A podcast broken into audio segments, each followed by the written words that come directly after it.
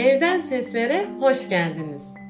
Çoğunlukla evde geçirdiğimiz pandemi sürecinde ilgimizi çeken konuları, yeni öğrendiğimiz şeyleri ve edindiğimiz alışkanlıkları sizinle paylaşmak istiyoruz. Podcast'imizde bazen birimiz, bazen de ikimiz size sesleneceğiz. Evden Sesler başlıyor.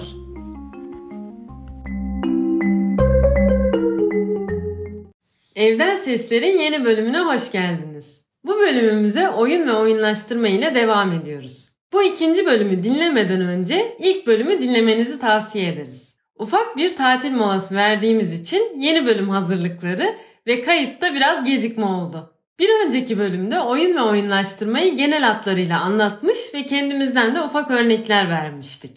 Bu bölümde iş hayatı ile ilgili son deneyimimizi anlatacağız. Hem çok keyif alarak yaptık hem de sonu çok tatminkar bitti ve bizi mutlu etti. Çalışma hayatında yer alan dinleyicilerimiz de kendi çalıştıkları kurumlara, şirketlere bu örneği tavsiye edip uygulayabilirler belki. O zaman sözü sana bırakıyorum Onurcuğum.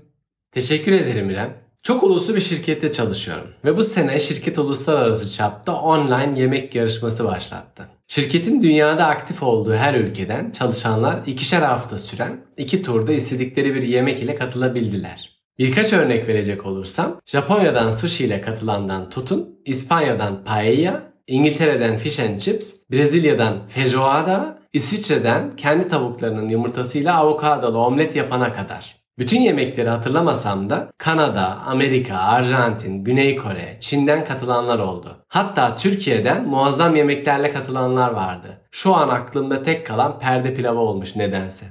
Ve bunu sadece eğlence olsun diye yapmıyorlar. Şirket yemek yarışması sonunda kazanana 15 bin euro ödül veriyor. Durun durun hemen heyecanlanmayın o ne güzel şirket biz de çalışalım orada diye. Bu parayı nakit olarak al, güle güle harca diye kişinin kendisine vermiyor. Kazanan adına çocuklar için harcanacağı kesin olan bir kurum ya da kuruluşa bağış yapıyor. Yani aynı zamanda stratejilerinin bir parçası olan kurumsal sorumluluk görevini de yerine getiriyor. Yarışmada sürecin nasıl işlediğini de anlatayım. Yarışma iki aşamadan oluşuyor.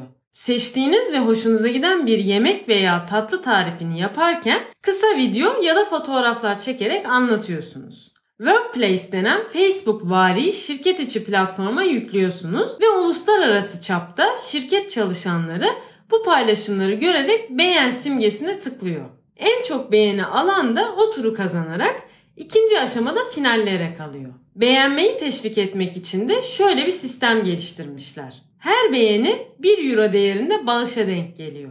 Yani mutlak kaybeden diye bir şey yok. Ahmet'in beğenileri 80 iken Ayşe'nin 81 olduysa ikisi için de 80 ve 81 euro değerinde bağış yapılıyor. Motive edici güç iyi bir amaca hizmet ediyor olmanız. Yemek yemekten hepimiz keyif alırız zaten. Dolayısıyla ortak bir paydada buluşabilecek bir alan seçilmiş. Süreç içerisinde işin sosyal etkileşim yönü de oldukça fazlaydı. Birbirlerinin tariflerini beğenenler, güzel yorumlar yazanlar, tarifleri birebir uygulayarak bak benimki de şöyle oldu, böyle oldu deyip iletişim halinde kalanlar oldu. Biz hem lezzetli hem göze hitap eden hem de kolay olsun diye internette gördüğümüz bir pestolu strudel yaptık. Hani şu ünlü elmalı turtalar var ya milföy hamuruyla yapılan. İşte onun pesto, mozzarella ve domateslisini düşünün. Biz fotoğraf değil de kurgusu ve çekimi güzel bir video dizaynıyla paylaştık bütün bu süreci de. Nasıl yaptık diye merak ediyorsanız uyguladığımız tarifi açıklamalar kısmına bırakacağız. Belki siz de denemek istersiniz. İçinde kullanacağınız malzemeyi de dilediğiniz gibi değiştirip şekillendirebilirsiniz. Ya da hamurunu kendiniz yapabilirsiniz. Peki biz ne kazandık diye merak ediyorsanız hemen açıklayalım. Sadece en çok beğeniyi alan değil, her kıtadan en çok beğeniyi alan finale kaldı. Yani finalde de katılımcı çeşitliliği devam etsin diye adil bir kural bizce. Almanya'dan katılarak en çok beğeniyi alsak da İsviçre'den katılan arkadaş daha fazla beğeni aldı diye finallere kalamadık. Ama seçtiğimiz ve yaptığımız bu tarifle Almanya'da ilk 5'e girdiğimiz için 1000 euro kazandık. Daha doğrusu bizim arzu ettiğimiz bir kurum veya kuruluşa bizim adımıza 1000 euro bağış kazandık. Yarışmanın mottosu gereği bağışların çocuk ve gençler için kullanılması ve mümkünse gıda yardımı ile ilgili olması gerekiyordu. Oturduğumuz şehirde Almanya'nın neredeyse her şehrinde etkin olan Die Tafel Derneği'nin çatısı altında olan ve bu bölgede ihtiyacı olan ekonomik gücü zayıf olan insanlara gıda yardımında bulunan kar amacı gütmeyen derneğe bağışladık. Hatta şirketin vakıf sorumlusu arkadaşla bu bağış organizasyonundan dolayı iletişim halindeyken sohbet içinde Onur başka bildiğin ve bizim hem maddi hem de çalışanlarımız ile destek olabileceğimiz başka kurumlar var mı diye sordu. Ben elbette deyip hem buradaki bir çocuk esirgeme kurumunu hem de göçmen çocuk ve gençlerle projeler yapan bir derneği tavsiye ettim. Biz daha çok yardım etmek istiyoruz ama çevrede iletişime geçeceğim kurumları bulmakta zorlanıyoruz dediğinde şaşırdım. Çünkü zaten bayağı bir kuruma birçok açıdan destek oluyorlar. Örneğin hepimizin yılda 3 gün sosyal sorumluluk projeleri için kullanabileceğimiz ve o günlerde istediğimiz kurumlar için çalışabileceğimiz hakkımız var. Bölümümüzün sonuna geldik. Belki de bu anlattığımız hikayeyi dinleyip ne gerek var ki bütün bunlara? Oyunlaştırma yapmadan da bağış yapamazlar mıydı diyeniniz olabilir. Ama konumuz ne bağış yapmak ne de herhangi bir şirketi övmek değil. Oyun ve oyunlaştırma olduğu için böyle bir yarışma ve etkileşimden bir şirketin nasıl bir çıkarı olduğuna bakmamız lazım. Öncelikle bir şirket kurumsal sorumluluk üstlendiğini ve sosyal katılıma değer verdiğini kendi çalışanlarına da göstermekle kalmayıp bir parçası olmalarını sağlayarak farkındalık yaratmış oluyor. Çalışanlarının etkileşimini destekleyerek sadece beraber çalışanlarla değil, farklı bölüm ve ülkelerden olanları da tanıma fırsatı veriyor. Bunların dışında böyle etkinliklerle çalışanların sadece motivasyonunu yükseltmekle kalınmıyor, ayrıca işe odaklı geçirilen sürece gün içinde kısa da olsa işle alakasız bir uğraş ve dolayısıyla zihinsel denge de sağlanmış oluyor.